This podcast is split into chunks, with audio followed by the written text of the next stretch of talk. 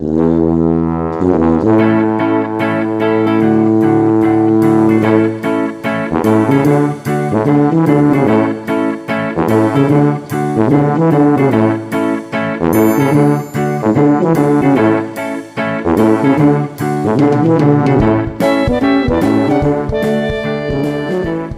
vás u nové epizody Víc než fitness podcastu s Šimonem Belovičem, což jsem já, a Jakubem Buckem. Což jsem já. Dnešní epizoda je historicky první Q&A, čili odpovídáme na vaše dotazy, které jste nám posílali na, eh, na Instači, na e-maily, osobně, poštou, holubem nebo čímkoliv. Každopádně jsme si je všechny sepsali a dneska to budeme tak nějak na střídačku projíždět a uvidíme, co stihneme. Protože některé ty otázky eh, možná budou trošku na díl, uvidíme, k čemu se dostaneme. Takže to je dnešní program. Čo máš nové, mi povedz, lebo však sme sa ne, ne, nevideli, ne, nepočuli dlho, lebo si furt odkladal podcast a keď ja som ho mohol nahrať, tak som ho odložil ja. Jo, jo, jo. Takže čo, Čo mám máš nové, čo sa u teba udialo Hej. od poslednej epizódy? od poslední epizody, jako co jsme včera uh, zveřejnili, anebo co jsme si naposledy mi povídali. Čo sme si ju nahrávali vlastne 82 rokov dozadu. Jo, ty jo, 82 let, co se všechno stalo. Hele, nevím, já mám takovou pořád rutinu, ze kterou se snažím něco udělat. Mám hrozně moc teďka nových projektů, které mě začínají, nebo ono je moderní říkat projekty. Eh, Člověk vypadá pak a zní zajímavě, ale O co jde? eh, prostě jsou to nějaký nový pracovní výzvy, takže teďka začínám trénovat trošku víc sportovců, takže mám nějaký nový uh, atletky, běžkyně, překážkový, takže uh, něco, co si musím teďka začít víc studovat a řešit, takže z toho jsem nadšený. Um, a potom, jo, uh, já už ani nevím, to jsou plný dny věcí a já si ani nepamatuju, co bylo dneska ráno. Uh, každopádně... Máš to, máš to takto, keď, keď, keď robíš so športovcami, tak to máš tak, že a robíš aj s ľuďmi, že ktorých šport si ty osobne nikdy nerobil, ale že vieš, že si k němu kvázi že dohľadávaš a teda, že Jasně, Tak? jasně, jasně. Tak já jsem dělal v životě baseball, plavání, florbal, basket a jediný, jako jediný sportovci z tady těchto sportů, tak jsou plavci, který občas trénuju. Takže to je tak jediný, ale jako mám v plánu to takhle dělat, prostě vzít sportovce, teďka ty holky třeba, který mám, tak eh, jsem jim řekl, hele, nikdy jsem nepřipravoval eh, běžce překážkovýho, nemám s tím žádnou zkušenost, ale chci se s tím prostě trošku zžít, naučit se to v průběhu. Myslím si, že vám jako mám co dát v tom silovém tréninku, což je nějaká uh, moje oblast, které se věnuju a zbytek se prostě časem doučíme. Uh, měli jsme za sebou nějaký, nějaký uh, lekce biomechaniky tréninku a, a řekli, jo, my tě berem, tak uvidíme, jak to teďka dopadne, jak se to bude vyvíjet. No. Takže teďka jedu za kamarádem do Prahy, za trenérem, který trošku více vzdělává v oblasti právě přípravy sportovců, té periodizace sportovní a podobně. A tak jdem spolu nějak vymýšlet ten programming sportovní a trošičku nasát uh, informace. Takže, Cool. takže to je teďka nějaký můj projektík, kam se chci přesunout So, trochu. so cool, so cool. Co u tebe teda novýho? Fú, za ten čas dneska som deadliftoval 155 kg, čo je, čo je PR. Od môjho zranenia kolena som zvedavý, jak budem rozjebaný zajtra. A klasi- sa týka toho me- menisku. klasický Ne, trebary, ne, trebary. trebary, Jo, jo, říkám si. Jo, jo. Ja to mám vlastne teraz v tréningu. Vidíš vlastne, však to je, to je nové, že robím s novým trénerom. Mám nového kouča, a Gary McGowan a z Triage Method. A aby mi vlastne on mi rieši programming, kvázi aj stravu, ale tak tam som celkom autonómny.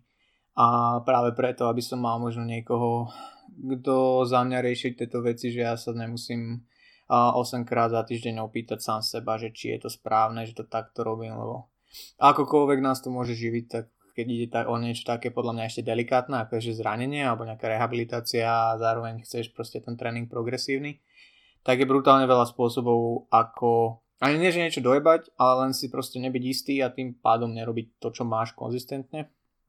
Takže, takže som povedal, že on je fyzioterapeut, ktorý a nešíri úplne, že ne, taký ten bullshit klasický, že máš vpredu ramena, tak od 3.15 zomrieš. Takže Jo, to je fajn. jemu, jemu, v tomto, jemu v tomto dôverujem a tiež ja ho už dlho sledujem a rešpektujem ako, ako kouča, ako nejakého edukátora, takže uvidím aspoň aj, vieš, jak on robí a niečo aj po tejto stránke podľa mňa z toho získam a je to aj pre mňa taká accountability, vieš, lebo jo, človek jo. si povie, že keď si tréner, tak je to easy všetko, ale a je to, je to predsa niečo iné, keď, keď máš nad sebou niekoho, komu sa zodpovedáš každý týždeň a môžeš byť akokoľvek pokročili, nepokročili, ale, ale je to taká, taká barlička, ktorá pomôže človeku robiť to, čo treba, možno niečo konzistentnejšie, či už čo sa týka nejakého tréninku, alebo toho, že zje dosť kalorií. Mm, jasně. To je můj problém. Um, Takže tak. Já myslím, že určitě je fajn mít takhle kouče svýho, i jako když sám jsi trenérem, protože máš za prvý tu zodpovědnost vůči někomu, to je jasný, ale taky si myslím, že i když seš na jakýkoliv úrovni jako trenér, tak co ti vždycky bude do určitý míry minimálně chybět je nějaká objektivita uh, vůči sobě. A, a teďka tady tu schopnost být objektivní vůči tomu svýmu tréninku, stravě nebo uh, životu, tu má každý asi jiný, jinou, ale uh, moje krátká zkušenost s tím, že když jsem měl trenéra já na závody, tak v tomhle, v tomhle byla super, že jsem třeba uh, byl schopen dělat nějaký rozhodnutí trošku líp, protože jsem na to nebyl sám a viděl jsem, uh, nebo ten trenér viděl věci, které já jsem neviděl. A taky třeba i tréninky prostě měly úplně jinou šťávu. To je spíš jako osobní coaching, spíš, uh, kde to může mít dobrý efekt, kdy jsem třeba uh, pocítil, že když tam ten trenér se mnou není, tak, tak uh, ten trénink stojí úplně zapad v té přípravě a podobně. No. Ale ten online coaching je něco, o čem já uvažuji hodně, uh, když uh, mě budou čekat příští závody, tak si chci taky někoho najmout třeba na ty poslední čtyři měsíce, kde už jde jako hodně o detaily, takže tam nad tím taky uvažuji. Samozřejmě první, kdo mě napadl, tak je 3DMJ, kde bych prostě někoho, někoho schytal. Samozřejmě bych rád Erika, ale prej si nemůžeš vybírat. Takže doufám, že... Oni to mají tak. Ale tam nemůžeš šlápnout vedle, takže doufám, doufám že to vyjde. Dobrý. Mm, to, to sme možno o, nepriamo premostili na prvú otázku, čo mne došla aspoň teda. O, chystáš sa postaviť na pódium? Ak áno, v akej kategórii? Súťaž v trojboji tento rok? A tak to niekto napísal, hej, že to, to som si nevymyslel. Takže ono, akže bolo to možno smerované mne, ale ja si myslím, že ja sa to môžem opýtať teba, alebo si s tým začal. Jo. Že ako máš v tomto smere ty, ty osobné plány. Či ťa uvidíme na nejakom pódiu, v akom športe, v akej kategórii. Jo. No, mm, já určitě chci pokračovat. Um, a nejradši bych pokračoval už příští rok, to znamená za rok na podzim na nějaký naturální závody. A jediný, co mi teďka limituje, je taky koleno. Jenomže a na rozdíl od té situace, já se s tím peru už asi dekádu a nějaká série mých špatných rozhodnutí ohledně kolene vedla k tomu, že teďka pravou nohu stabilizuju přes úplně jiný sval, než bych měl, používám to úplně jinak, než bych měl, protože mám vlastně obě dvě kolena po operaci, protože jsem v 15 vyrostl asi o 3 metry e, za ten rok a klouby to jako úplně nedali, takže od té doby vlastně, od té doby, co cvičím, tak se peru nějakým způsobem e, s kloubama. A levý koleno mě vlastně operovali už tehdy, v 16 letech a s pravým jsem bohužel čekal 10 let a během té doby se to koleno prostě naučilo fungovat jinak, což teďka odnáším tím způsobem, že prostě už jsem rok a půl nedřepoval, protože prostě se nedostanu po 90 stupňů jako bez bolesti, ani do těch 90 stupňů, což se jakoby různě mění. A až poslední dobou s tím dělám trošku pokroky uh, ve spolupráci s pár fyzioterapeutama, který mě pomáhají takže doufám, že ten pokrok bude natolik dobrý, že ty nohy nebudou stát úplně zapad za ten rok a pak bych se určitě postavil na to pódium příští podzim. Takže takový je plán. Uvidíme. A limituje ťa to myslíš teraz v tom zmysle, že potrebuješ na nich nabrať? Potrebuju. Alebo že sa bojíš, že bez, bez uh, neviem, drepov a tých vecí, čo si obmedzený, že by si strátil príliš veľa svalov kvôli nejakej obmedzenej intenzite tréningu? No, potřebuji určitě proporčně dohnat stehna. A to je důležitý, protože teďka to nevypadá podle mě zase tak hrozně, ale jakmile ztratím hromadu tuku, tak to bude podle mě úplně něco jiného. A a toto je určitě, určitě problém. No nejenom, že prostě nemůžu dřepovat, já bych samozřejmě bez dřepu se obešel a nabral ty nohy jinak, ale uh, obecně ten trénink je hrozně omezený. Uh, poslední měsíc, až se mi daří a i dávat dokupy trénink, který, který by mě umožnil ty nohy víc, víc zapojit. Takže musel jsem trošku i opustit takový ten mindset, který jsem možná předtím měl. Ty jo, nemůžu dřepovat, tak, tak nic. Tak nohy prostě budou stát za hovno. Takže až posledních pár měsíců jsem se to jako fakt přehodil, prostě musím najít nějakou cestu, protože uh, zase to vzrušení z té představy závodit znova už tak nějak překypuje a, a chci zpátky jako na pódium. Takže uvidíme, jak to dopadne během toho roku. Ale myslím si, že už Myslí, to nějak... My, no. Sorry, myslíš si, že budeš vyzerať lepšie na pódiu, ako si vyzeral naposledy? Mm, myslím si, že ne. Uvidíme. Okay. Myslím, že okay, okay. Uh, budu to tak plánovat tak každý dva roky. Uh, jednou za dva roky prostě příprava. Abych měl čas nabírat. A uvidíme. Ideálně vydržet až do smrti. tak dobře, stejná otázka, stejná otázka na tebe. Předpokládám, že se to teda týkalo nějakých estetických kategorií a potom teda byla otázka na trojboj, že?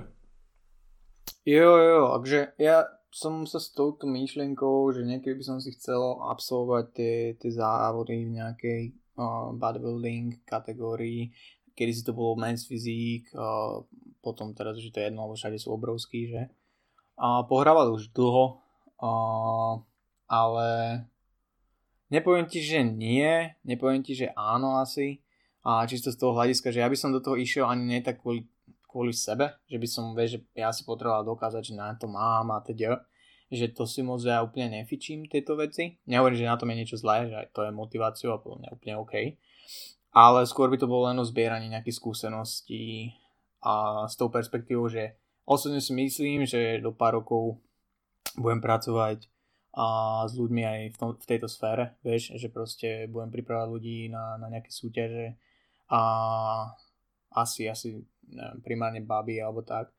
A myslím si, že tá, tá skúsenosť priamo osobná, že človek si tým prejde, človek si to zažije, je dôležitá, nemožno nevyhnutná, lebo vo svete sú podľa mňa dobrí tréneri, ktorí nejakým spôsobom pripravujú ľudí a možno nesúťažili, alebo napadá ma Callum Raystreak, neviem, či ho sleduješ, on vlastne pripravil niekoľko ľudí predtým, ako sám absolvoval súťaž, a ktorú vyhral vlastne on overall a že dá sa to asi, proste to je predsa len stále je to fyziológia, stále je to, stále je to to samé dokola, ale ten, tá, tá príprava podľa mňa súťažná je trošku taký ten extrém, že tam sa hodí, keď to človek už absolvoval, vieš, že tam sa hodí, keď to nie je len z knížky a napriek tomu, že nehovorím, že to nemôže fungovať. Takže a čisto len asi, že z tohto hľadiska, vieš, lebo a ja som sa o tomto bavil um, aj s Honzom dávnejšie a a on, on mi vlastne aj tak povedal, že, že, že, že nepotrebuješ na súťaž na to, aby si spravil formu, vieš, dohodni si fotenie, sprav formu a vybavené, vieš. Sprav formu, uvidíš, ako to vyzerá, lebo ja reálne v tom, ako, ako vyzerám aktuálne, tak by som bol na tom stage maličký, bez svalov, vieš, proste nič. A či kvôli tomu sa mi chce obetovať proste, lebo ak vieš, vieš, to je nevýhoda toho, že vieš, čo to obnáša mm-hmm. tá príprava proste a že nejaké, ne, nejaký fakt, že ani nie, že komfort, ale akože do určitej miery zdravie, a či už fyzické, mentálne, vieš, a sex drive, ty kokos, kámo, halo. vieš. Neteším a tieto sa. veci, a, a on už len predstaviť si to je, je, je náročné. A kvôli, vieš, len kvôli tomu, že, že ako budem vyzerať, tak ak, tak nech to stojí za to. Vieš, že nehovorím, že nie, že akože mňa by to lákalo čisto z toho hľadiska, že by, ja chcem nabrať brutálne veľa svalov ešte. Hej, že posledné dva roky som podľa mňa sa posunul možno 1 mm a max, hej, ak, ak vôbec, lebo proste life happens. A chcel by som, vieš, že proste, že OK, že fakt, že nabrať svaly, nemám takú motiváciu, že keby som niekedy išiel na ten stage, nech to vyzerá dobre. Hej, to je jak, jak baby, čo si po roku cvičenia myslia, že môžu ísť na stage a zistia, že tam proste vyzerajú ako rebrík. Hej, že proste nemajú svaly. Takže, takže, takže tak. No a čo sa týka, čo sa týka trojboja, tak čím skôr, tým lepšie. A vieš, ja, od toho zranenia vlastne, čo sa mi stalo v júli, tuším, a to som si roztrhol meniskus, a tretí stupeň, čo sa bežne operuje, ale vzhľadom na to, že ja som bol 3 dní na to na trampolíne s tým, tak, tak asi v pohode. to asi nejak skorej začalo dávať dokopy a, a vlastne operáciu som neriešil a teraz už nejakým spôsobom drepujem, deadliftujem. Minulý týždeň som prvýkrát drepoval low bary vlastne po, no od júla, hej. Takže a 100 kg iba, čo je akože menej ako 50% môjho maxima oficiálneho. Takže ale cieľ je čím skôr, tým lepšie sa tam dostať, vieš, ale budem trpezlivý, ja sa nemám kam ponáhľať a ja osobne neberem powerlifting ako niečo, v čom chcem byť najlepší na svete, takže nie som ochotný tomu obetovať viac ako jeden meniskus a, a uvidíme, že kam nás to, kam nás to závedie. Hovorím, že teraz je fajn, že mám nad sebou toho Garyho a s ktorým to budem riešiť, uvidíme, ako nám to pôjde a, a jak to bude vyzerať. Já myslím, že eh, na tohle mám takový do určitý míry teda podobný pohled, že já jsem neměl teda v plánu soutěžit už nikdy v podstatě. A pak jsem začal s lidma řešit právě jejich přípravu. A teďka mám konkrétně tři eh, závodníky, který čekají závody příští rok a přes příští jednoho. A jak to s nima řeším, tak jsem na to prostě začal mít zase chuť. Za prvé, jo. Eh, jako cítím, že to budu prožívat s něma, ale taky mě to donutilo přemýšlet nad tím, že bych se k tomu vrátil. Ten druhý důvod, proč, eh, proč se k tomu chci vrátit, je získávat eh, ty zkušenosti dál, protože já jsem si prošel jednou sezónu, ale to nevnímám jako něco, co by mě extra obohatilo do těch dalších. Určitě mi to něco dalo v tom, že vím, jaký to je pocit být v tak brutálním deficitu, protože od té doby jsem byl eh, v jiných dietách, víceméně úspěšných, ale tady tohle jsem si od té doby nezažil, protože proč, když nemáš ten deadline a nemáš ten cíl, proč se takhle strašně mučit, kvůli čemu, že jo? Takže uh, určitě těm závodníkům budu rozumět minimálně v tomhle, ale myslím si, že uh, pořád se ta věda vyvíjí, ta sportovní, ta, ta výživa, nový tréninkové metody, pořád získáváš nové zkušenosti, dělal bys věci jinak a já si chci prostě ty věci zkoušet na sobě, abych mohl uh, dělat ještě o něco lepší rozhodnutí u těch svých závodníků. Takže to je, to je takový velký důvod pro mě, proč se k tomu vracet. Yep, good. Next question, please. Next question, takže já jsem dostal question na BCAA, což je, yes. což je poslední dobou, mně teda připadá, nevím jak tobě, že to je čím dál tím eh, populárnější téma, vzhledem k tomu, že poslední roky se objevují studie tvrdící, že BCAčka jsou jako ne tak fajn, jak si lidi vždycky mysleli, nebo kulturisti. A teďka je takový boom s názorem, že jsou prostě úplně na nic. A já jsem občas trošku extremista, jakože něco zjistím a řeknu si, Ježíš Maria, to je určitě, to už je teda na nic, není to tak fajn, jak jsem si myslel a nebudu to nikomu doporučovat. A pak si najdu nějaký střed a trošku zrozumním, když to tak řeknu. U těch BCáček uh, minimálně jsem pořád spíš v tom bodě, že říkám, BCAčka ne. protože, protože ah. takže uvidím, jestli, se, jestli to je teda ten extrém a dostanu se zpátky do nějakého toho BCAčka možná někdy, ale teďka teda zastávám názor, že uh, bych to teda nedoporučoval většině lidí. Tak a teďka uh, proč? Uh, hmm. Nejdřív je asi potřeba si definovat, uh, co to ty BCAčka jsou, protože možná to nikdo neví, ale myslím si, že kdo cvičí díl jak měsíc dneska, tak už ví, co jsou to BCAčka. Už má dvě pixle BCAček za sebou. Ano, ano, zvlášť pokud je první eh, měsíc v nějaké dietě ve svém životě, tak určitě už má BCAčka koupený, protože já, když, si, když jsem měl svoji první dietu, to mě bylo tak, to jo, 16 možná, tak, eh, tak jsem vůbec jako nechápal nic, jak funguje, takže slyšel jsem od někoho dieta, musíš brát BCAčka, takže jsem eh, si koupil BCAčka, začal jsem běhat a myslel jsem, že automaticky teda začnu hubnout tuk. No a už asi se ani nepamatuju, jak to dopadlo, ale myslím, že jsem začal běhat 10 km pravidelně a bylo to fajn, takže aspoň něco z toho bylo. A druhá moje zkušenost s BCAčkama byla právě v té mojí přípravě, kdy prostě coach mi řekl, hele, nakup si tady těch 10 kilo, dobrá cena a prostě to tam per. A já si fakt pamatuju, že eh, ne, že někdo eh, si zvykne eh, polikat odměrky proteinu na sucho, což jsem taky dělal a dělám někdy, když nemám u sebe shaker s vodou, protože proč ne? Ale já si pamatuju, že jsem nabíral odměrky BCAček. A ty jsem takhle jedl, takže já jsem musel třeba denně mít klidně 50-60 gramů BCAček, ještě ke všem těm proteinům, který jsem snědl. Takže to jsou nějaké moje osobní zkušenosti. No. A, tak, zpátky k té definici. BCAček. Takže jedná se o branch chained amino acids. Máme v bílkovinách něco, čemu se říká aminokyseliny, z čehož se bílkovina skládá. A některé z nich jsou esenciální, čili musíme je ze stravy doplňovat, protože si je nedokážeme sami vyrobit. A některé jsou neesenciální. Eh, těch esenciálních je devět a z těch devíti tady ty tři jsou ty, o kterých se bavíme.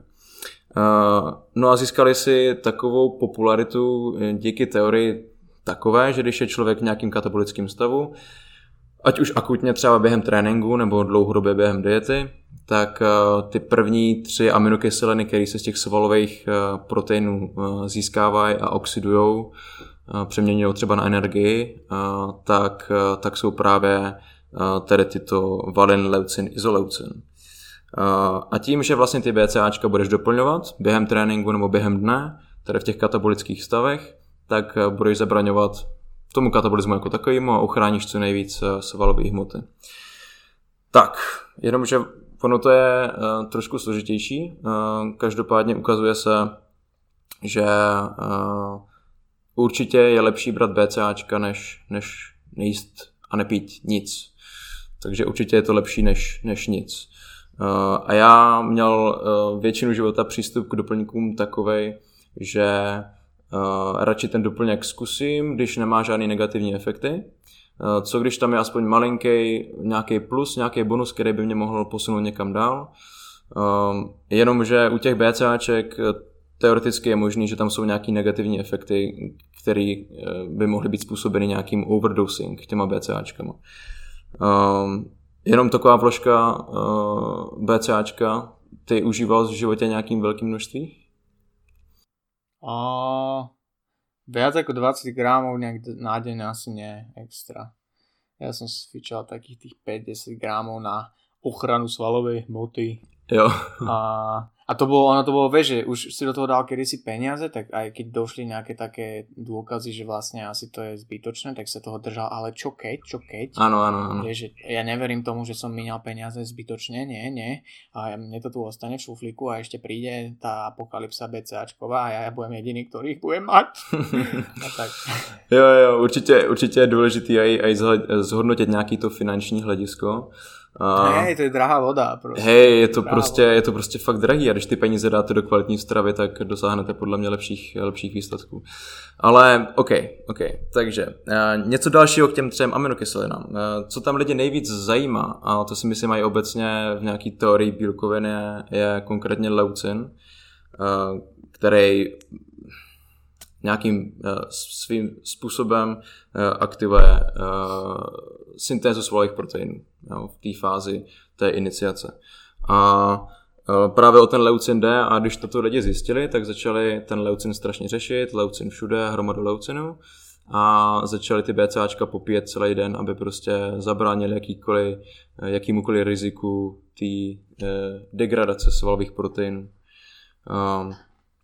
Jenomže takhle ten leucin prostě nefunguje, ten leucin je nějaký klíč motoru té proteosyntézy a když tady tu dávku budeš prostě přehánět a zvyšovat, tak víc už ten motor prostě nenastartuješ. Uh, si představ, že sedíš v tom autě a ten motor už prostě jede a ty tam furt rveš ten klíček, dokud to neulomíš. Takže... Dáš dva kluče, dva kluče. Dva prostě a narveš tam všecko. A takhle to prostě nefunguje. A nemůžeš to auto nastartovat víc, už jede. Teďka musíš dát benzín nebo naftu, což jsou ty ostatní živiny a trénink, že jo, a spánek a všechno možné. To si povedal krásně. Že? Tyjo, to, to, si, to, si to mě fakt napadlo teďka, já jsem úplně pišnej.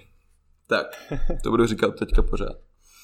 Uh, dobře, takže to je leucin. Uh, nějaká ta hranice v té každé porci, kterou jako sníte těch bílkovin, uh, která se považuje za tu efektivní nebo motor startující, tak je 2,5 až 3 gramy. A, když cvičíte, tak se tady ten práh prý ještě snižuje. Jste víc senzitivní na leucin. Tak, jenomže leucin existuje i normálně v živočišných, živočišných bílkovinách, které obsahují esenciálně aminokyseliny všechny v dostatečném množství. A jelikož když tu bílkovinu strávíte, ve vašem těle se rozloží na tady ty aminokyseliny, tak máte prostě esenciálních aminokyselin dost. Takže pokud je příjem bílkovin u vás dostatečně vysoký, tak je prostě absolutně navíc a zbytečný ty BCAčka dávat. A v tuhle chvilku by si člověk řekl, OK, uh, zbytečný, furt mi to stojí za ty peníze, protože jich mám prostě víc, než co dokážu utratit, tak to stejně zkusím, že jo. Jenomže pak jsou tady ty možný negativa, uh, který mají co dělat s tím, že prostě v centrální nervové soustavě aminokyseliny určitého typu sdílí transportní systémy mezi sebou. A když těch BCAček prostě, když tedy těch třech aminokyselin bude v tom oběhu příliš, mohly by soutěžit s ostatníma důležitými aminokyselinama o ten, o ten transport. A tohle je třeba otázka, která mě připadá strašně zajímavá, protože aminokyseliny, kterých se to týká, tak je třeba tryptofan, což je prekurzor serotoninu, serotonin zase prekurzor, prekurzor melatoninu což jsou teda hormony odpovědný uh, obecně třeba za náladu uh, a za spánek, melatonin, klasika.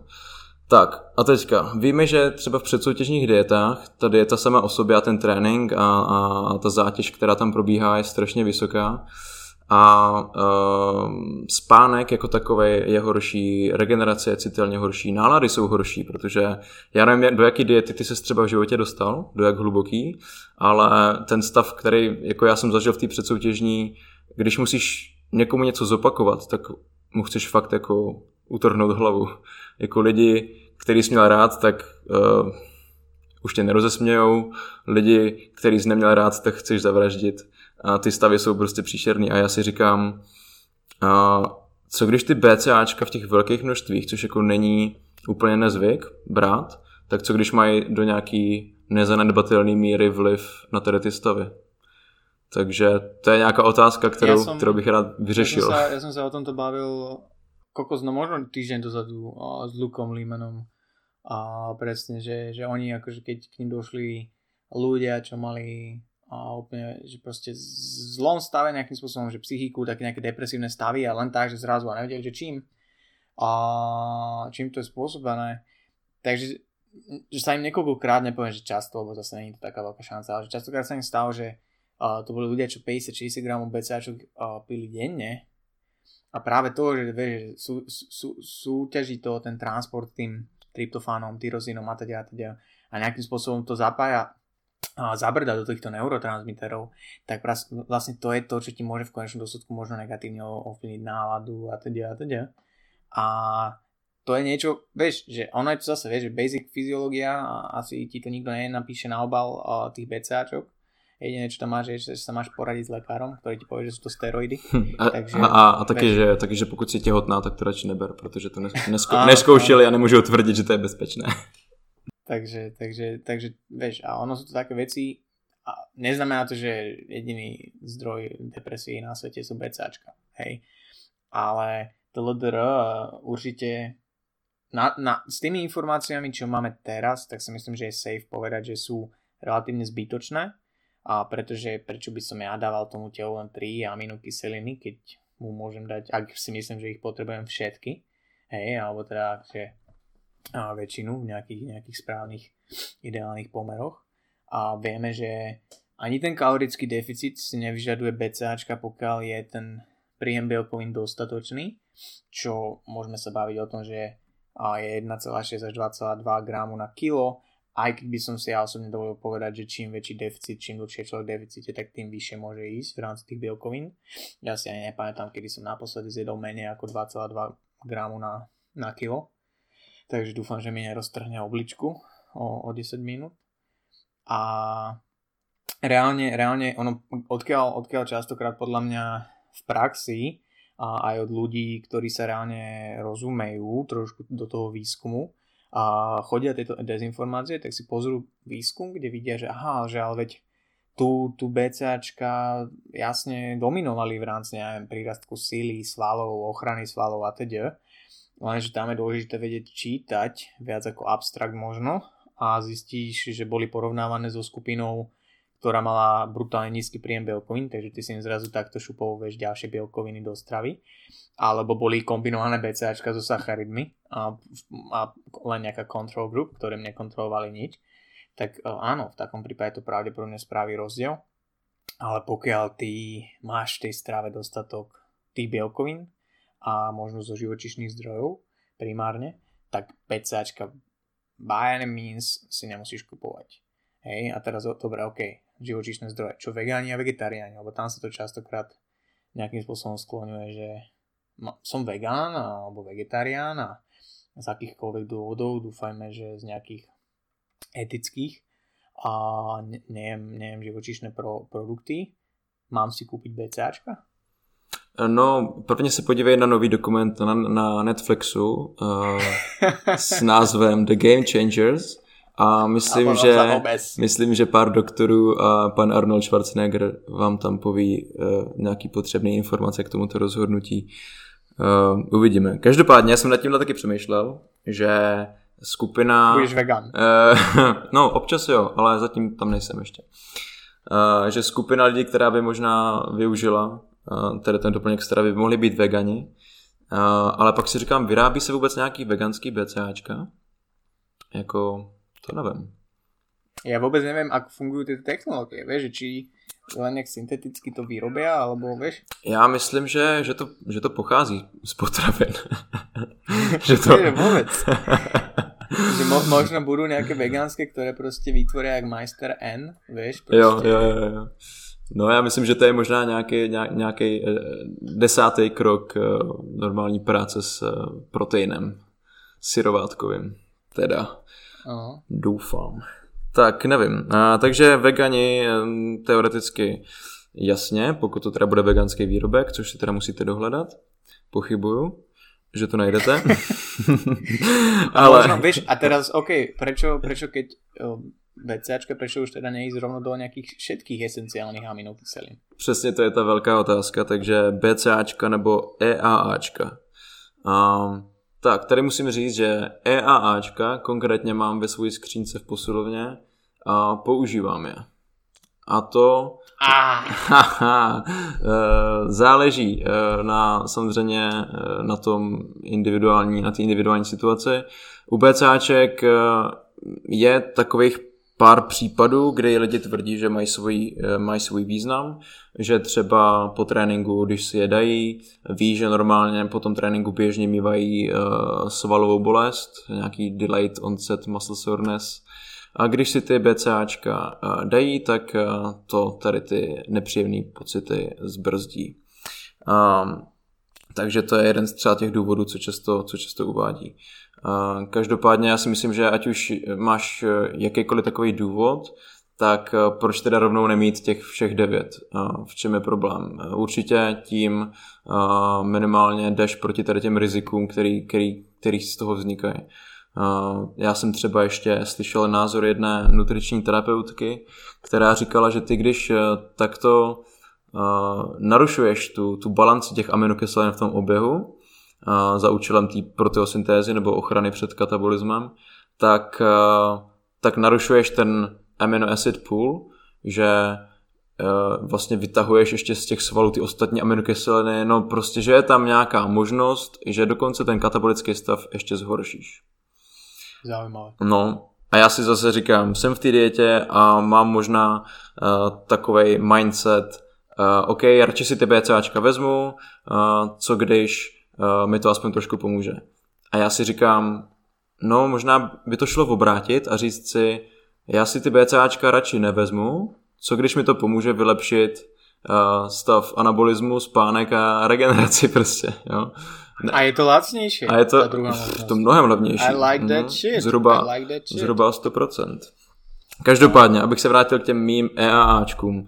Uh, nechal bych tady toto na tom, že prostě když už si chcete vzít BCAčka, radši si kupte Essential Amino Acids, celý to spektrum esenciálních aminokyselin. Já to mám konkrétně na to, nebo to je taková moje intuitivní teorie, extrémně jsem nad tím nepřemýšlel, ale mám to na tady ten případ, kdy uh, mám třeba ráno snídani, je 6 hodin ráno, nesnídám se a mám prostě tolik klientů za sebou, že, a to se mi občas stane, já se prostě do tréninku zapomenu najíst a uh, jo, nějaká ta další dávka aminokyselin, která by byla vhodná pro tu optimální proteosyntézu během toho dne, prostě neproběhla. A v tom případě, když si vzpomenu včas, tak si dám třeba odměrku a půl, uh, dvě, záleží na příjmu uh, celkově proteinu před tím tréninkem, třeba hoďku a půl. A proteinu jako proteinu? Uh, proteinu, normálního proteinu. Okay. Ale když tohle nestihnu, řeknu si, ty já myslel, že mám ještě dva klienty, ale jdu cvičit, no nic, tak si dám prostě do tréninku, uh, do nějakého mixu, který si vyrobím, ještě, ještě esenciální aminokyseliny a hotovo. Takže to je takový jediný případ, kdy já to používám. Což není každý trénink, mám to tam na tady ty specifické případy, což je možná jednou za týden, možná jednou za dva týdny pro jistotu. Jo, to je fakt, že, fakt, že lebo ja, ja ich mám v skrinke a už asi rok a pol a verím tomu, že nemôžu sa pokaziť a nikto ma nepresvedčí o opaku. A, že presne vieš, že keby, keď náhodou nestíham, viem, že tie, tie, také nejaké to okno od seba 5 hodín bielkoviny, čo by sme sa mohli baviť, že je optimálne pre e, nejakú optima, nejakú, nejaký svalový rast a optimalizáciu svalového rastu, Takže proste nestíham, či už kvôli klientom, robote, whatever, alebo som nezodpovedný ako Šimon a neviem si zorganizovať čas a teda. A... tak, tak na, to, na to to mám, ale overall, ak si mám vybrať medzi BCAčkami a esenciálnymi aminokyselinami a normálnym proteínom ako convenient záležitosť srvatkovým, tak si vyberiem srvatkový proteín, lebo tam mám všetko, čo potrebujem a nemusím vymýšľať len s esenciálnymi, ale je to tam, tam nabombím a budú, budú gains. Takže tak, dobre, ja si myslím, že sme zodpovedali túto otázku celkom, celkom obsiahlo. Čo tu ja mám tro, trošku z tréningového súdka. A mi došla otázka, že prečo býva pri deadliftoch prehnutý vrchný chrbát? Čo je extrémne zaujímavá otázka a je fajn to zodpovedať na podcaste, kde vidíte ako a čo vám budem ukazovať. A každopádne čo je dôležité uvedomiť pri týchto veciach, je, že keď niekoho vidíte, a, obzvlášť nejakého vrcholového liftera, a ak sa bavíme o nejakom trojboji alebo tak, alebo o komkoľvek, kto je pokročilý a dosť silný, hej, a že má nejakú špecifickú svoju techniku, je nevyhnutné si uvedomiť, že je medzi vami veľký rozdiel a to, že on je vrcholový športovec, pravdepodobne. A že to neznamená, že taká technika je OK že ne, pre vás, že to neznamená, že taká technika je a správna, treba sa aj učiť a teda. A väčšinou to len znamená, že tento lifter, obzvlášť pokiaľ sa jedná o trojbojára, tak buď je to aj u neho nie je ideálna technika, alebo je to pre neho efektívna technika. Lebo ak sa budeme držať tohto konkrétneho príkladu, tak o, to, že niekto ohne vrchný chrbát, a teda bereme to tak, že drží stále a relatívne rovný, nepoviem neutrálny, o, spodný chrbát, tak o, to môže byť vlastne pre nich spôsob, ako získať nejakú leverage na tú činku, že skrátiť dráhu pohybu, zefektívniť celý ten setup. ale neznamená to, že tak sa učia deadlifty. Neznamená to, že keď začiatočník dojde do gymu alebo kdokoľvek pokročili, že tak má deadliftovať. ja napríklad sa nepovažujem za úplného začiatočníka, ale mne, keď sa ohne vrchný chrbát, tak je to preto, že ho mám slabý a že mne to kazí techniku a môžem sa akokoľvek tráviť, že trá, tráviť sa môžem, ale tváriť, že uh, o nie, toto ja robím, aby som bol efektívny, ale proste nie, je to, je to, je to slabina v rámci toho deadliftu, mám, mám slabý chrbát a možno tú posterior chain, takže ja to nebudem vieš, používať ako niečo, čím uh, chcem zefektívniť techniku, lebo pre mňa zefektívniť techniku znamená zosilniť, jo, a v tom správnom držaní tela. Takže, takže veľmi veľký rozdiel a to tak všeobecne keď niekoho vidím na Instagrame alebo neviem, TikToku, čo dnes mladí používajú, a že deadliftuje s ohnutým chrbtom alebo že drepuje, ja neviem, predklonený alebo benchuje s mostíkom, tak to neznamená, že to je správna alebo nesprávna technika. To znamená, že ten lifter dal na Instagram alebo TikTok video, kde tak benchuje, drepuje, deadliftuje, whatever. A ty na to, aby si pochopil, že prečo sa ho buď musíš opýtať, alebo musíš rešpektovať, že dobre, toto je technika, ktorá bude mu vyhovuje, alebo možno ani je dobrá a on to tam dal napriek tomu. Hej. Takže príliš veľa možností na to, aby sme si vytvárali závery z týchto vecí. Každopádne, konkrétne táto otázka, hej, že môže to byť spôsob, akým zefektívniť ten, ten lift, hej, Ed Cohn, mám pocit, že on tak deadliftoval veľmi, veľmi uh, často a ak neviete, kto to je, tak si to pozrite. A on mal taký hybridný sumo deadlift. A bolo to, je to len spôsob, ako byť efektívnejší a zvyhnúť väčšiu váhu. Hej. Nemyslím si úplne, že je to nebezpečné, pokiaľ na tým má kontrolu človek a robí to cieľene, a vo väčšine prípadov to len znamená, že je zlá technika a treba na niečom zamakať. No tohle mě připomíná. Mm, občas lidi se koukají právě na ty, ty videa nebo se koukají na jiný liftery v posilovně a automaticky, jak říkáš, to berou, aha, on eh, toho zvedá hodně, vypadá dobře, soutěží, tak takhle se to asi dělá. A, a pak jsem viděl třeba případ borce, který dost, eh, došel na tu platformu tam a, a začal si tu činku na sebe rolovat. Měl tam nějakých 70 kg a prostě si to dal metr před sebe a najel s tou činkou k těm nohám a rovnou šel do toho deadliftu. Očividně, očividně neměl zvládnutý absolutně žádný základy a tohle tomu jenom ublížilo v té technice, takže no zvedl to nahoru, všechny základní věci tam prostě nebyly, eh, žádná tam nebyla správně a vypadalo to naprosto hrozně, až, až trošku vtipně.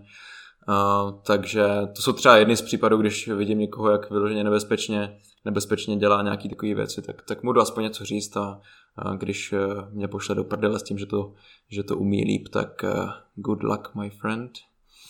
Uh, hmm. Takže jo, takovéhle věci se stávají, stávají často. Třeba jsem poslouchal, uh, Ježíš Maria, já si vůbec nepamatuju ty normální jména těch lidí, co sledují na Instači. Australian Strength, strength Coach. Sebastian Oreb. Sebastian Oreb.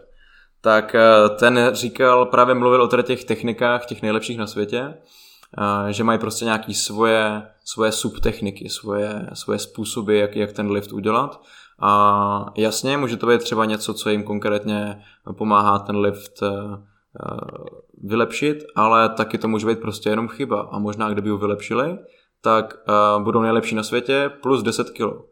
Um, a to je právě to, co je potřeba si uvědomit, že i když ten člověk je úspěšný a zvedá fakt jako obří rance, tak to prostě nemusí automaticky znamenat, že to dělá perfektně a už vůbec to nebude znamenat, že to je způsob, který je pro tebe dobrý protože máš i různý uh, že, typy deadliftu, který se trošičku hodí pro různý, různý stavby uh, těla. Takže uh, určitě si z těch videí a z informací tady toho typu něco berte, ale neberte to jako nějaký dogma. Aha, já jsem teďka dělal deadlift tři měsíce podle tamtoho borca a teďka jsem viděl nějaký jiný video a on zvedá o 10 kg víc, tak to asi umí líp, tak teďka to budu dělat podle něho. Takže tak to nefunguje. To sa mi stalo na poslednej súťaži vlastne, čo som bol s babami, čo, čo mi súťažili v častej a bola tam extrémne silné dievča, ktoré si na základ na Redlift dalo 170 kg, proste extrém, hej. A Rauku, Rauku išla ona, aj keď to bola Equip súťaž, takže a to bolo mega vidieť, že vlastne ona urvala tú váhu proste zo zeme úplne akože nepoviem, že netech, netechnicky, lebo na to, aby si dvihol 170 kg, musíš niečo mať za sebou samozrejme, ale fakt, že úplne tak násrato urvala tú váhu zo zeme, vieš, že, že ohol sa chrbát, odišla aj činka od tela, proste taký ohnutý rumúnsky deadlift z toho bol, vyťahla ju hore a ja som len videl, že si ďalší pokus nahlasila 180 a ja som proste vedel, že to jednoducho nemá šancu nejakým spôsobom dať, lebo, lebo toto sa ti možno podarí na takom ťažkom, ťažkom pokuse, OK, 170, ale keď to chceš zopakovať, mm-mm, mm-mm. Takže vlastne ja mám pocit aj, že tie dva pokusy potom už mysla. Jo, že keď si predstavím, že koľko, koľko by to bolo kilo, kebyže to robí technicky správne, tak extrémne brutálne fakt, že vysoké čísla. Takže jo, no, niekedy, niekedy je to len o tom, že spraviť krok späť s tou technikou, aby, aby vyčistiť tieto nejaké chybičky a, ktoré pre niekoho môžu byť efektívny nejaký drill v rámci, v rámci toho liftu, ale pre väčšinu ľudí možno treba sa na to pozrieť objektívne. Takže tak. Dobre, čo tam máme ďalej? Uh, takže další otázka byla pravidelná strava. Počkej, jak ta otázka zněla konkrétně, já jsem se to tady napsal. Um, hnedle to přečtu. Takže pravidelná strava, skrz práci nestíhám. Co s tím? Uh, nakonec to, tam teda jako byl ten otazník, takže otázka tam je, takže děkujeme za, uh, za formulaci. Uh, nejdřív by bylo fajn definovat zase, co to znamená pravidelná strava. Znamená to, že se najím jednou týdně v neděli na oběd s, s rodinou a každou neděli se budu pravidelně stravovat. Toto je, toto je hrozně ťažko že vlastne my sme tí, čo si musíme dotvoriť kontext v takejto otázke, čo akože mne úplne že nevadí, ale uh, jednak človek nevie, že aký je nejaký tvoj cieľ, je problém, že nestíha, prečo by to mal byť problém, pripravu, má si týždeň do súťaže, fú, daj výpoveď, vieš, takže, takže možno, že z akej strany to uchopiť, možno by som išiel tade, že pravidelná strava, či a, aká pravidelnosť a prečo by bola dôležitá a, a ak skrz práci nestíham, co s tým. Možno, možno to, že OK, je dôležité pre ňu nejaký režim stíhať, prečo a čo s tím může urobiť. Ne, určitě si dokážem uh, už po našich zkušenostech uh, s hromadou klientů představit, uh, jaký ten kontext asi bude. Ale když takovou otázku dostaneme, tak uh, na jednu stranu je to fajn, protože aspoň máme příležitost uh, probrat uh, hromadu různých kontextů a říct vám víc informací. na druhou stranu, uh, pokud chcete vy vyloženě tou otázkou získat nějaké informace, které vám pomůžou trošku víc konkrétně, tak uh, musíte i konkrétně tu otázku položit. Ale tohle nám teda zatím úplně stačí, myslím. Uh, já si myslím, že důležité jsou dvě otázky, co si je potřeba odpřemýšlet v tu chvilku a to, uh, co, co potřebuješ, co je, co je tím cílem, tím pádem, jak ta strava by měla vypadat, co se týče množství, složení a podobně, a potom, jakým způsobem to, co potřebuju, do sebe dostat. Takže pokud je třeba mým cílem eh, nabírání svalů, musí ten příjem kalorický být eh, nějak vysoký, nadhodnocený oproti normálu, tak prostě do sebe tu stravu potřebuji nějakým způsobem dostat, pokud očekávám, že se mi ta váha bude, bude zvedat. No a potom je teda potřeba zvolit způsob, kterým to zvládnu. Takže pokud mám třeba práci, kde 12 hodin se prostě nemůžu najíst, protože prostě šéf mě nenechá, tak možná v tom případě bych změnil práci, protože si myslím, že na to existuje i nějaký zákon, který to zakazuje. Ale ok, dejme tomu, že máš jenom pauzu na oběd a hotovo. Tak v tom případě v té pauze do sebe musíš dostat, co se dá, uh, nebo zvolit část těch kalorií v tekuté formě, nebo zvolit nějakou, nějakou formu intermittent fastingu nebo něčeho takového, jak to nazvat, zvolit takovou frekvenci těch jídel, která ti umožní do sebe dostat to, co ten den potřebuješ.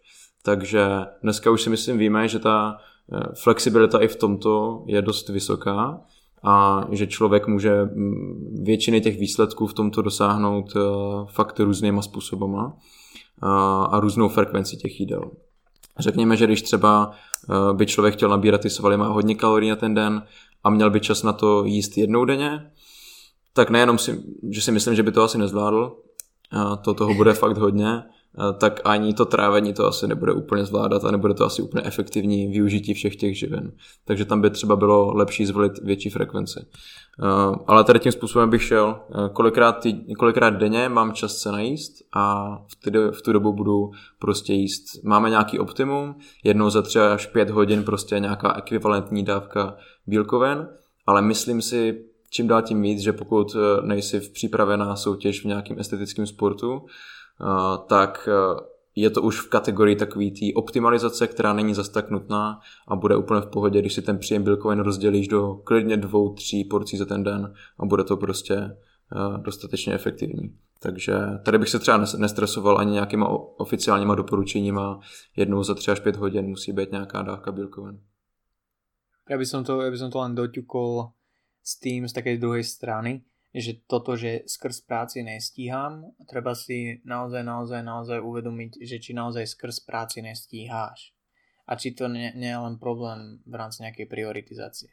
Lebo ja som pracoval s veľkým množstvom rôznej e, akože klientely, kde niekde fakt tie veci boli, akože takéto argumenty boli úplne že oprávnené a na druhej strane niekde to bolo len o tom, že mm, nechce sa mi o 15 minút skôr vstať, aby som si pripravil raňajky. Vieš. A to je, to je presne o tom, že a ja nikoho nesúdim v žiadnom prípade, lebo hovorím najjednoduchšie, čo je, tak z pozície trénera, vieš, čo proste si uvaríš jedlo, kedy chceš, vyberie si ho do gymu, ty tam máš aj vlastnú skrinku do piči. Ty ještě nemáš, ty ještě nemáš, ty až prdel. ne. Ale teda, je teda pravda, že jsem tam chodil asi 6 let, nebo teďka jsem tam 6 let a tak před dvoma rokama mi teprve manažerka říká, ty jo, a proč si furt bereš klíčky, tak si tam dej zámek, ne? A já, počkej, já můžu mít vlastní skříňku. No jasně ty vole, všichni ostatní trenéři tady mají skřínky, ty seš tady nejčastěji, co nemáš žádnou.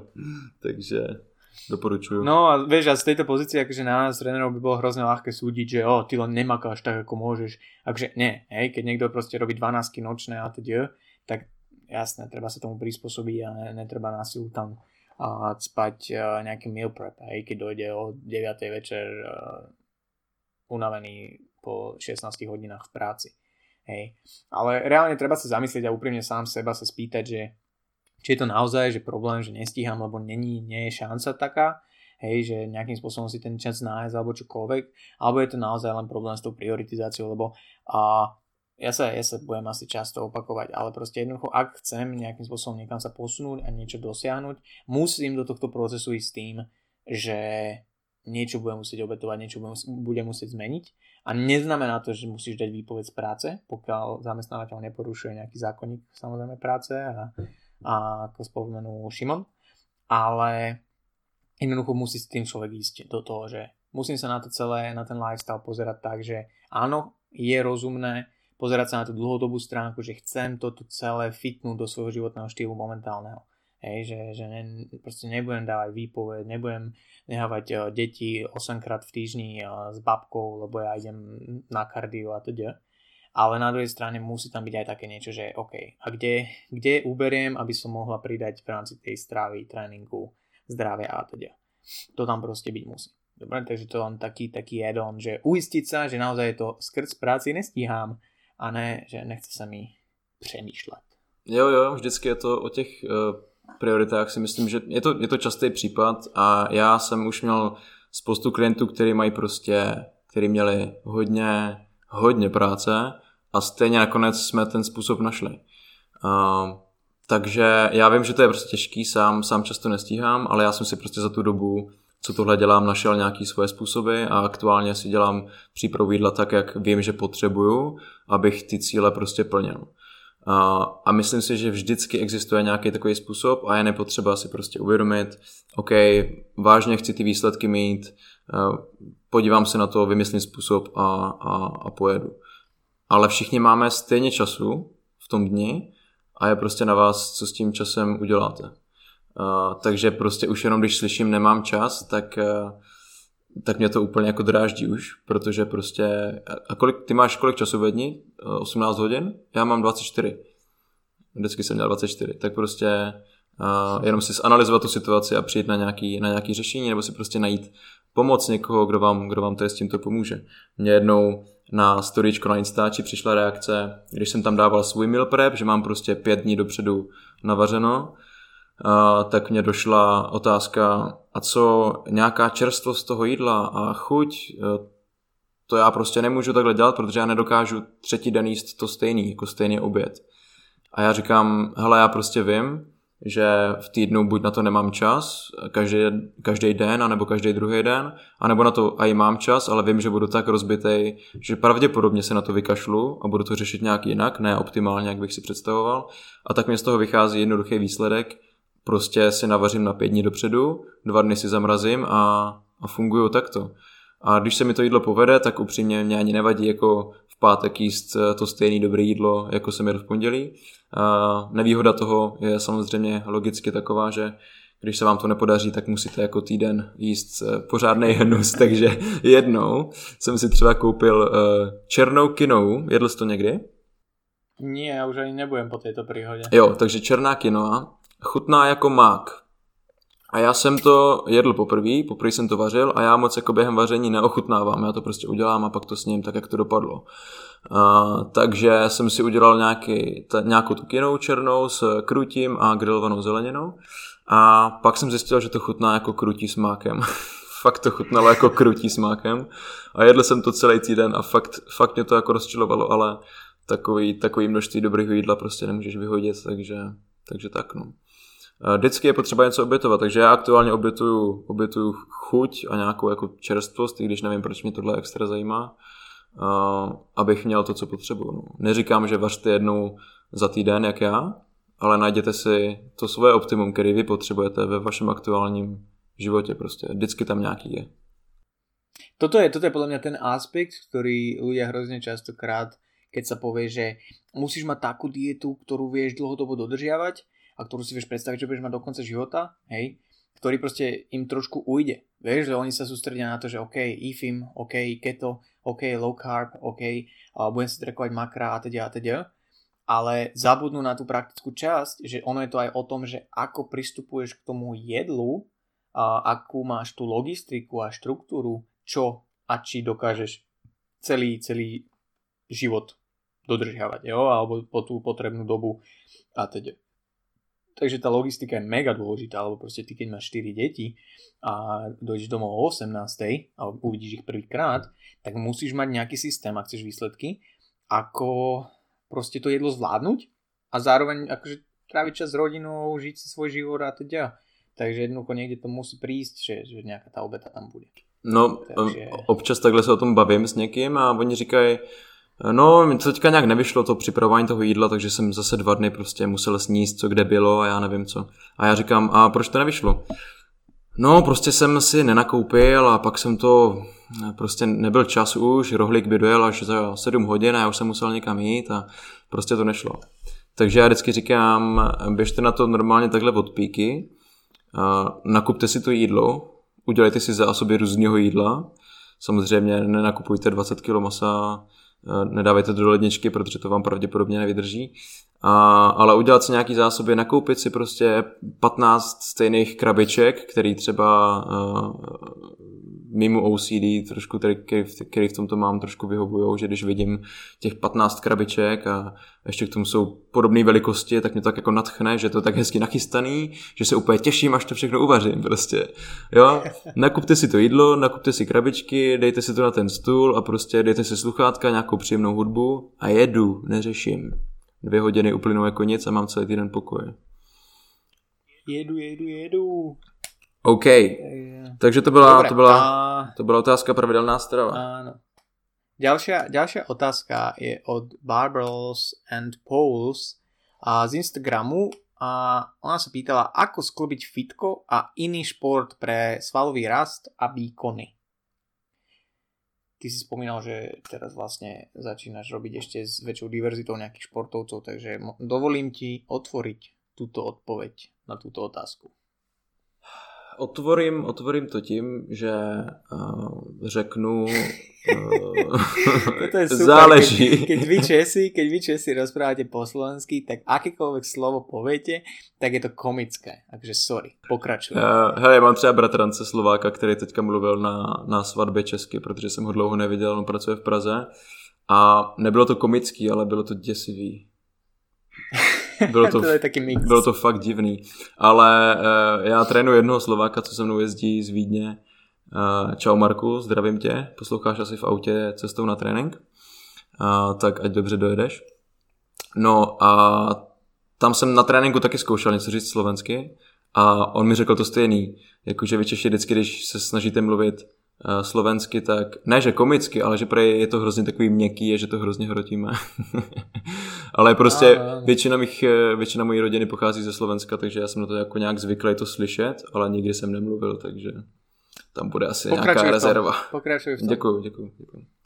Ale můžeme se to někdy na nějakou epizodu zkusit vyměnit, to by mohla být uh, zábavná epizoda. Jo, to není problém, vole, pičo.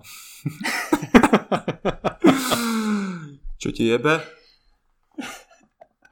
Dobre, ale aby sme sa vrátili k otázke. Uh, Co to bylo mix, za otázku? Uh, jo, jo. Iného športu, fitka, ano, ano. svalový ráz, Ano, ano. Takže uh, záleží, co, co je tam za tu prioritu. Takže když mám sportovce, nebo když, když je pro mě priorita ten jiný sport, tak je pro mě i priorita v tréninku toho jiného sportu a ten silový trénink je jenom doplněk. Podle mě hodně důležitý doplněk, ale pořád jenom doplněk, takže neměl by mě narušovat regeneraci a tréninkové snahy v tom konkrétním sportu, který dělám.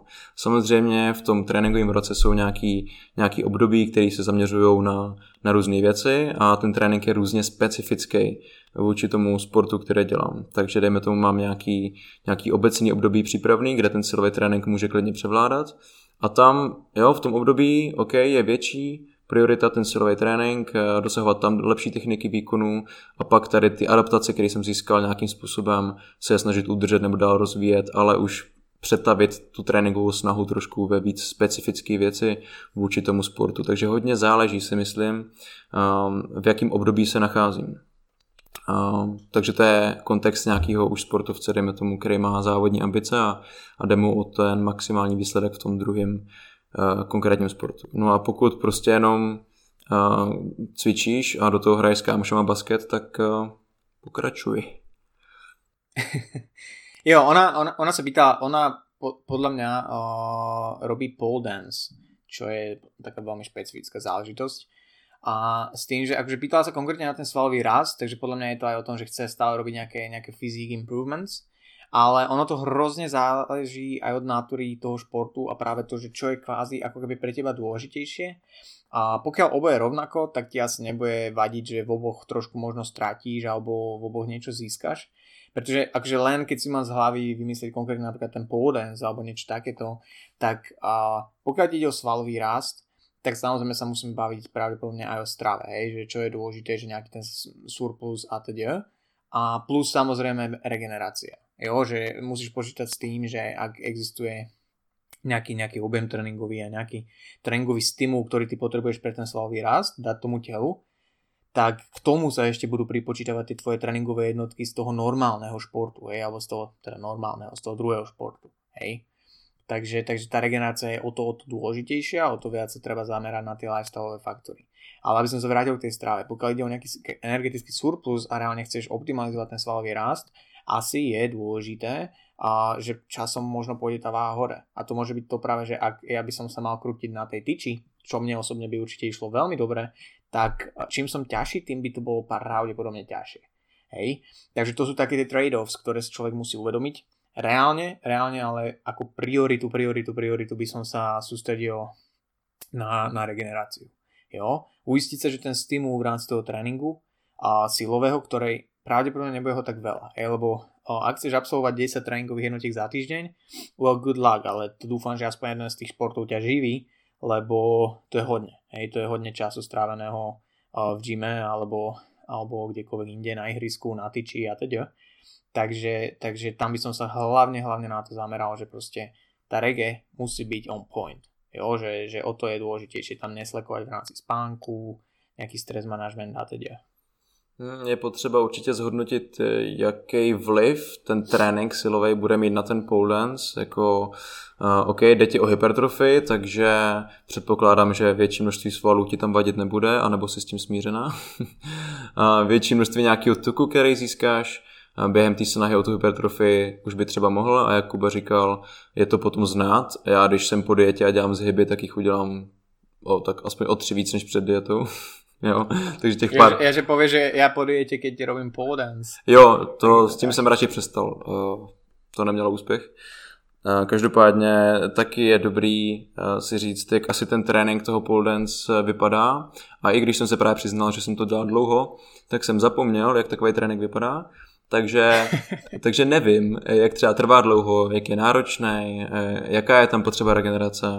Takže pokud ten silový trénink mě narušuje tady tyto tréninky, protože z toho silového regenerace už tak je eh, potřeba dost vysoká, eh, tak potřebuji prostě nějakým způsobem buď ubrat na tom silovém tréninku, anebo zhodnotit, jestli náhodou tam nemám nějakou rezervu v té regeneraci, jestli dostatečně spím, Eh, co na to ta strava, eh, jaký, jaký, jaký způsoby regenerace prostě se snažím zařadit.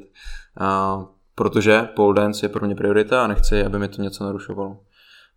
Další strategie taková, jaká by mohla být. Samozřejmě dokážeme nabírat svaly eh, nejlíp v nějakým energetickém nadbytku, ale i na maintenance, čili na vyrovnaném příjmu, se budeš zlepšovat svalově a určitě výkonnostně.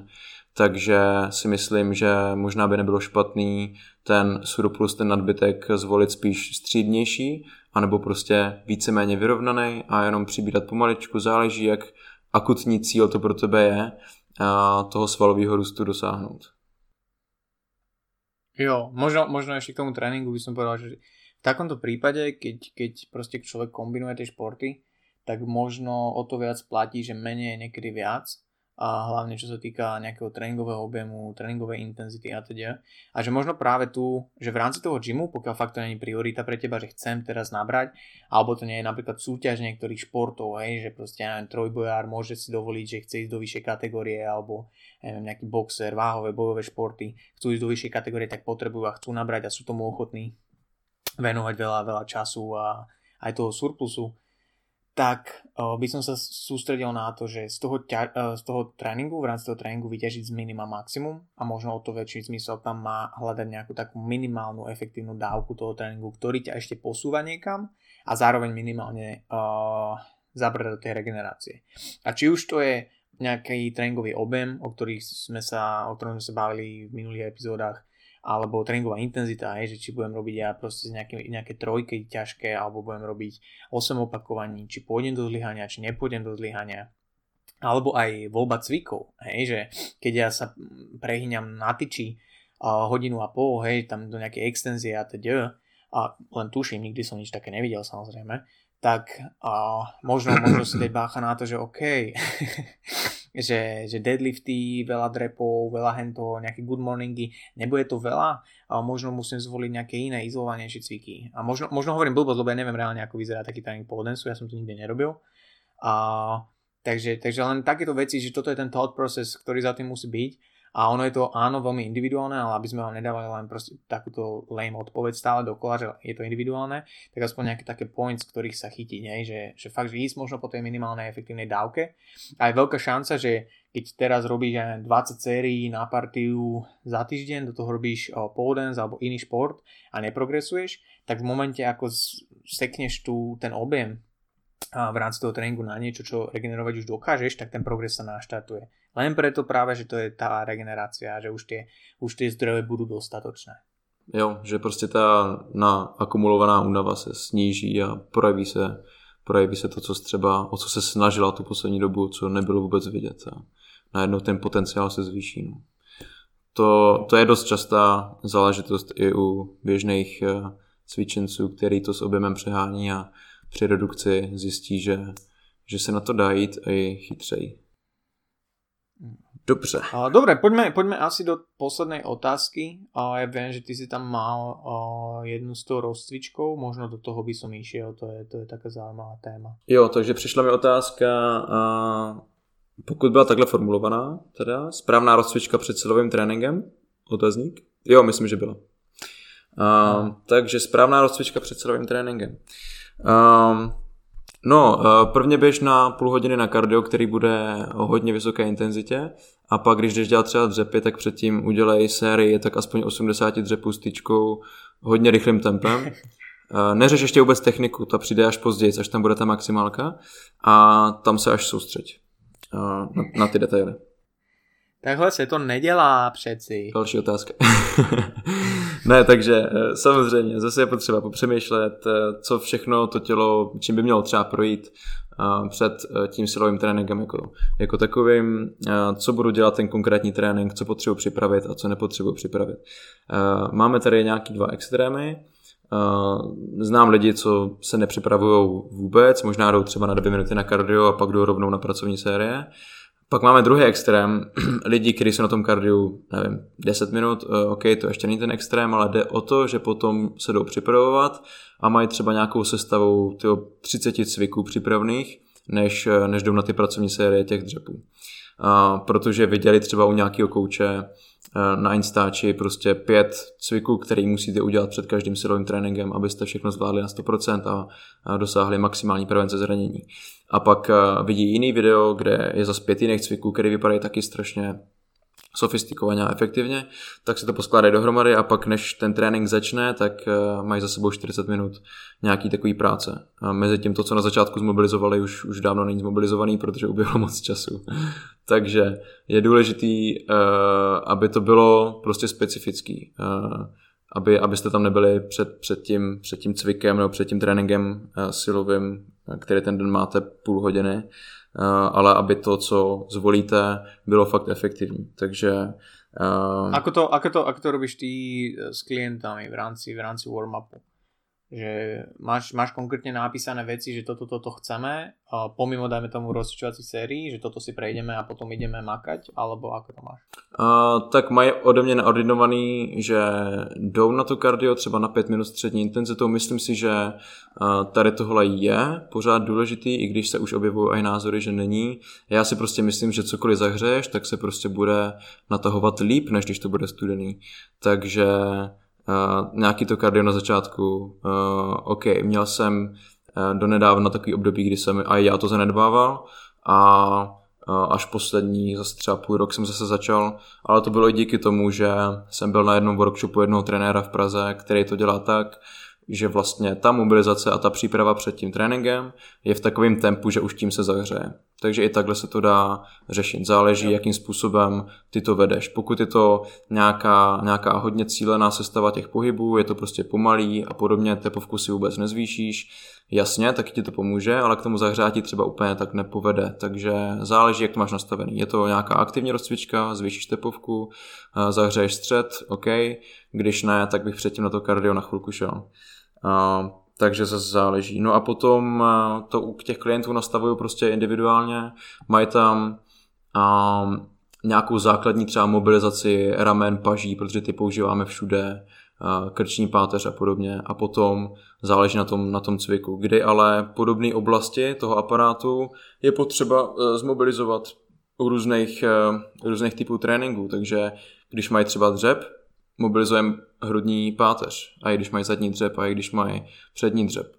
A když mají uh, cvičení na, na, na, na ramena, třeba předky ramen, tak zase mobilizace ramen, aby se dostali do lepšího rozsahu. Uh, ale i mobilizace hrudní páteře, protože ta třeba má větší prioritu v mobilitě ramen než ramena jako takový. Pokud nemáš vyřešenou hrudní páteř a chceš větší mobilitu od ramen, tak podle mě ji nějak efektivně nedosáhneš. Nebo můžeš, ale pokud nevyřešíš to hlavní, což je třeba problém hrudní páteře, tak se neposuneš tam, kam bys mohla, může to být i potenciálně nebezpečný. Takže ta hrudní páteř si myslím, že je třeba oblast, která je potřeba řešit ve spoustě přípravách, trénincích, a kor, když má člověk prostě nějaký problém s mobilitou větší v té hrudní páteři.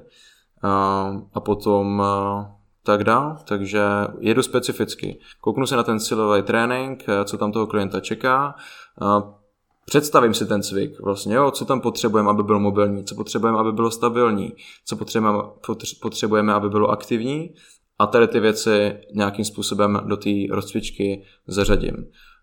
Jakmile to do té rozcvičky zařadím, kouknu se, jestli to pomohlo. Takže když něco zkoušíte, Měli byste to i otestovat, jestli to doopravdy něco udělalo, takže mm, mám pocit, že mobilita kotníků mě omezuje ve výkonu v technice na dřepu. Zadřepuju si, natočím se, udělám nějaký cviky, který jsem viděl na tom instáči na tu mobilitu kotníku a udělám další dřepy, kouknu se, natočím se. Měl jsem lepší pocit, měl jsem lepší rozsah, pomohlo to, OK, budu to dělat, ne, zkusím něco jiného. Takže ani vám teďka tady neporadím já určitě nějaký konkrétní cviky na konkrétní partie, ale spíš tady ten myšlenkový proces, jak si vůbec tu rozcvičku sestavit. Určitě nějakým způsobem si myslím, že by se měl člověk rozehřát a potom popřemýšlet nad tím, co mě ten trénink čeká a co potřebuji, aby se tam hýbalo, co potřebuji, aby bylo stabilní, co mobilní. Takže zatím taková obecnější odpověď možná. Co k tomu máš ty? Ja, ja aby som možno hral zase diabloho advokáta, to ma baví. Ja, ja mám pocit, že sú dáta k tomu, že vlastne rozcvička reálne nejak výrazne nepomáha pri redukcii zranení. Aha. A v gyme. Čo je celkom zaujímavé podľa mňa.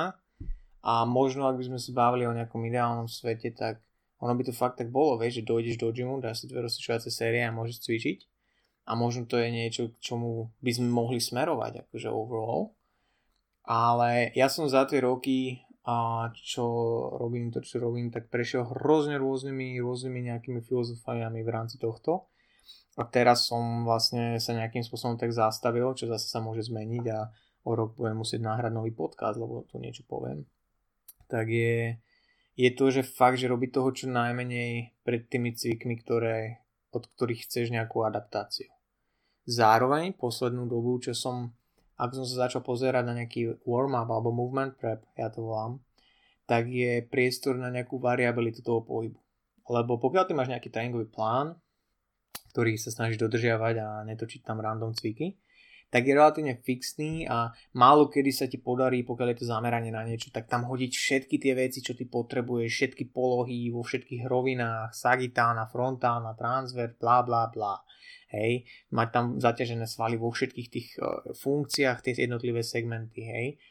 A možno práve, práve ten movement prep a warm-up je taký priestor na to, OK, tu sa môžem s tým vyhrať, tu môžem podľa mňa kľudne mať každý druhý tréning nejaké, nejaké iné, iné veci, iné drily. Tu si môžem vyskúšať práve to, čo niekde uvidím na Instagrame, nie, či, či sa potom cítim lepšie. Keď som powerlifter, čo je celý čas proste v extenzii, hej, a lopatky pri sebe, pri benči, pri drepe, a deadlift, hej, pack the shoulder blades a stiahni do zadných vreciek a teda, tak možno pre mňa má zmysel stráviť viac času nie v tej extenzii pri tom warm-upe, ale robiť viacej veci v protrakcii, robiť, robiť presný opak toho, čo budem robiť celý ten mezocyklus. Hej, že aby som na to nezabudol, aby, aby tam tie klby a segmenty prechádzali tými rozsahmi.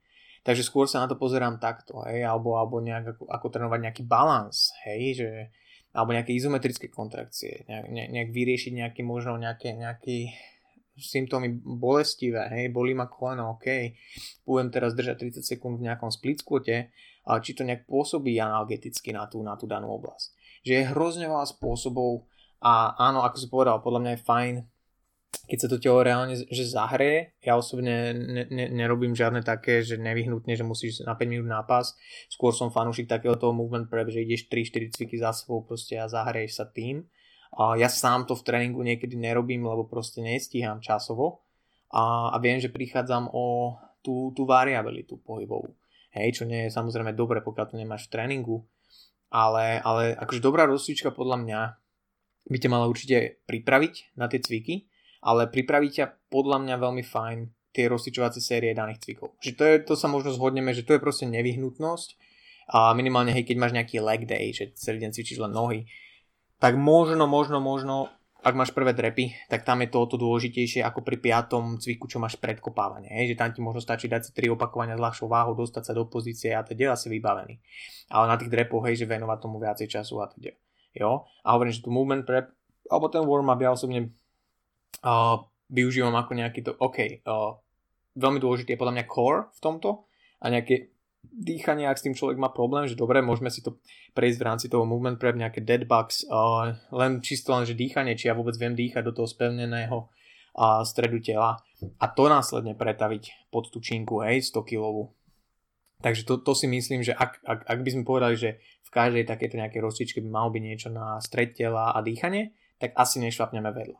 Hej, to už aké cviky to bude, budú, v akých pozíciách, tak to je podľa mňa tiež niečo, čo môže progresovať. Hej? Že, že ty začneš proste s tým, že len ležíš s pokručenými nohami na chrbte a skončíš v nejakom, uh, nejakom bear, holde alebo nejakom bear walku uh, alebo nejaký animal flow, to je proste len prirodzený vývin a podľa mňa kvantifikovať takéto niečo sa úplne, že nemá, uh, ne, nemá zmysel sa vôbec ani o to snažiť, ale hovorím, že by som sa na to pozeral takým tým smerom variability, že kde, čo tento môj tréning vlastne celkový tak nejak neobsahuje, čo by som tam mohol ja akože šúpať práve, ak som v príprave na, na, na, na súťaž trojboji, tak možno budem viacej sa na nejakú protrakciu, podsadzanie pánvy, hej, aby som tam cítil tie hamstringy a, a teda než, než ja neviem, proste s gumou rozcvičovať tie lopatky a pull aparts a teda. Nevím, či jsem povedal vlastně něco súvislé, či si toho pochopil. Jo, jasně, je to takový zajímavý pohled celkem. Takhle jsem nad, to, nad tím asi vyloženě nepřemýšlel. Přijde mi to jako takový způsob nějaký kompenzace toho, co děláš. Uh, jo, že máš prostě nějaký daný cíle, nějakou intenzitu na nich makáš a to tělo prostě si myslím, že by potřebovalo být v nějaký uh, v nějakým balancu tady těchto věcí. Takže uh, jo, to se mi určitě líbí, takový pohled. Co se pak týče ještě té tý rozcvičky, třeba to dýchání, tak zase oblíbená odpověď naše nebo trenéru obecně je to individuální, kdy co jak zařadit. Ale já třeba automaticky dýchací věci, dýchací cviky nedávám těm lidem do té rozcvičky, když jsou to začátečníci a zase já mám většinu lidí prostě osobně, takže se rozhoduju na těch lekcích podle situace. Se, zača- se začátečníkama na první hodině prostě to dýchání probírám hodně, chci vědět, že to pochopili, chci, aby to trénovali a ty první dny, týdny se na to hodně soustředíme. Když já pak vidím, zjistím, že ten člověk třeba u těch velkých cviků nedokáže to břicho zapojit, tak řeknu, OK, tak pojďme se na to ještě k tomu, pojďme se k tomu vrátit, vyzkoušet to znova. Víš, pamatuješ, dělá se to tady tím způsobem, takhle bys to měl cítit, OK, nejde to, zkusíme udělat nějakou regresi, zkusíme udělat nějaký cvik prostě na zemi, kde, kde si to dokážeš připomenout, abys to pak dokázal použít pod tou činkou. Ale když ne, tak mě prostě stačí rozehřívací nebo ty aktivační série eh, toho cviku, během kterých to zopakujem, než se dostane k těm váhám, kde to fakt potřebuje eh, mít připomenutý a potřebuje to dělat dobře. Eh, což mě i vede k tomu, nazval jsem teďka tu sérii rozehřívací, ale já se trošičku učím nazývat to spíš aktivační, protože když to nazýváš rozehřívací, tak pak, jak jsem na začátku tak výborně zavtipkoval, tak eh, jo, neberu tu rozehřívačku třeba eh, na ty dřepy tak, že se potřebuju rozehřát. Já tam nepotřebuju zvýšit tepovku, nepotřebuju zvýšit teplotu, já tam potřebuju připomenout tomu tělu, co ho čeká za chvilku pod tou velkou zátěží. Připomenout mu, co má být zase stabilní, mobilní, co má být aktivní, kterýma svalama to dělám, jak držím tu pozici, jak se mám soustředit na jednotlivé segmenty v tom těle. Co dělají chodidla, co dělají kolena, co dělají kyčle, jaký mám pocit ve středu těla, jaký mám pocit v lopatkách, jaký mám pocit uh, v úchopu ty tyčky. A ty rozehřívací aktivační série jsou podle mě pak hlavně o tom uh, si tady toto připomenout, aby, aby ten výkon pak byl co nejlepší. Takže já už předstírám i s tou tyčkou, že už tam mám těch 150-200 kg. A co budu dělat konkrétně, jak se budu chovat, až těch 150-200 kg tam budu mít, nebo tu svoji maximálku. A když přidávám a mám další aktivační série s větší váhou, tak uh, úplně to stejný prostě. Jaký to bude pocit? Trošičku se snažit aj dostat se do té chvilky, kde mám pod seb, nad sebou tu, tu maximální váhu, nebo pod sebou, když děláš deadlifty. Jaký to bude pocit? Snažit se se s tím trošku zžít a udělat to podobným způsobem, aby to bylo zase co nejvíc specifický té chvílce, kde potřebuješ ten výkon udělat maximální. Jo, takže třeba strávit, strávit víc času ve spodní pozici, která je v tom dřepu eh, nejtěžší. Jo, tam zastavit, připomenout si, držet chvilku a, a tady tím způsobem to trénovat. Mne, mne, mne teraz nápadla taká vec, naozaj mi to napadlo teraz, a že vlastne keď sa chceš pozrieť na to, že ako sa rozcvičovať v rámci týchto rozcvičovacích sérií, tak sa pozri na spieračov a powerlifterov lebo to sú podľa mňa akože tých takých vrcholových, hej, že nie hociakých, lebo to sú podľa mňa skup, dve skupiny ľudí, ktoré si na tom dajú dosť záležať, aby do tých ťažkých váh, lebo fakt idú k ťažkým váham, sa dostali v takom tom optimálnom nastavení. A teraz nehovorím, hej, spierač, spierač možno, možno, možno Pavliter robí pred tým daným cvikom, predtým ako ide k tej činke na drepy, milión iných vecí, ktoré môžu byť správne, nemusia byť správne, môžu musieť, nemusia musieť ísť. A v momente, keď už idú na tú činku, tak je to aspoň z toho, čo ja vidím, alebo čo sledujem proste nejakých tých vrcholových powerlifterov a myslím si, že spierači to majú veľmi podobne, lebo je to brutálne technický šport, tak sa snažia proste presne tieto všetky cues, na čo ja musím myslieť, čo musím mať stabilné, čo mi minulý tréning nešlo, na čo si musím dať pozor, čo mi napísal coach, že na čo si musím dať pozor, musím to implementovať už teraz od prvej série. A vlastne toto takýmto spôsobom taký build-up k tej pracovnej váhe, k tým pracovným sériám, tak na to sa vlastne možno pozrieť, že aby, aby človek mal nejakú inšpiráciu, že ako zodpovedne reálne k tomu pristupujú, lebo nevidíš veľa vrcholových powerlifterov, ktorí dojdú do gymu, dajú si pás a idú jednu rozcvičovaciu, dajú 60x20 a idú na 230 kg, hej, top set. Že ono je to nielen to, že ako to vyzerá na papieri, že také percento chod tak, tak, toľkokrát, toľkokrát, pridávaj váhu, neunav sa tými rozcvičovacími sériami, hej, že keď ideš v pracovnej série 5 opáčok, tak choď poslednú predtým už len jedno, dve opáčka, hej, napriek tomu, že by si to dal 10 krát. Hej, že nie je to len o tom, ako je to na papieri a koľko urobiť toho, ale aký mentálny nejaký pochod tam je a nejak, aký mindset zaujať voči tým sériám, že reálne sú to sety, ktoré ti môžu pomôcť vyťažiť z toho tvojho tréningu a z tej adaptácie viac, pokiaľ sú správne urobené. A zase naopak, keď sa jedná o nejaký tréning pre hypertrofiu, že možno nie je len takéto komplexné cviky, že deadlift, skôr niekedy máš tréningu proste, ja neviem, tlaky na prsia na incline lavičke, hej, alebo, alebo skladku na chrbát, whatever, tak uh, tam sa mi veľmi, veľmi páči ten uh, pohľad Joea Beneta, ktorý k tomu pristupuje, že on si dá na tých warm-upoch hrozne veľmi veľa záležať, tiež podobne ako nejaký powerlifter alebo weightlifter, že sa sústredí na to, aby že na čo má myslieť, ako sa cíti, aký je jeho možno dnešný aktívny rozsah pohybu, kde si môže dovoliť zostať, a dá spomalý tempo a to ďa, Pretože keď príde čas na tú pracovnú sériu, tak na to už není čas uh, rozmýšľať nad všetkým, uh, či je hento tak, hento tak, lebo tam už chce dať effort.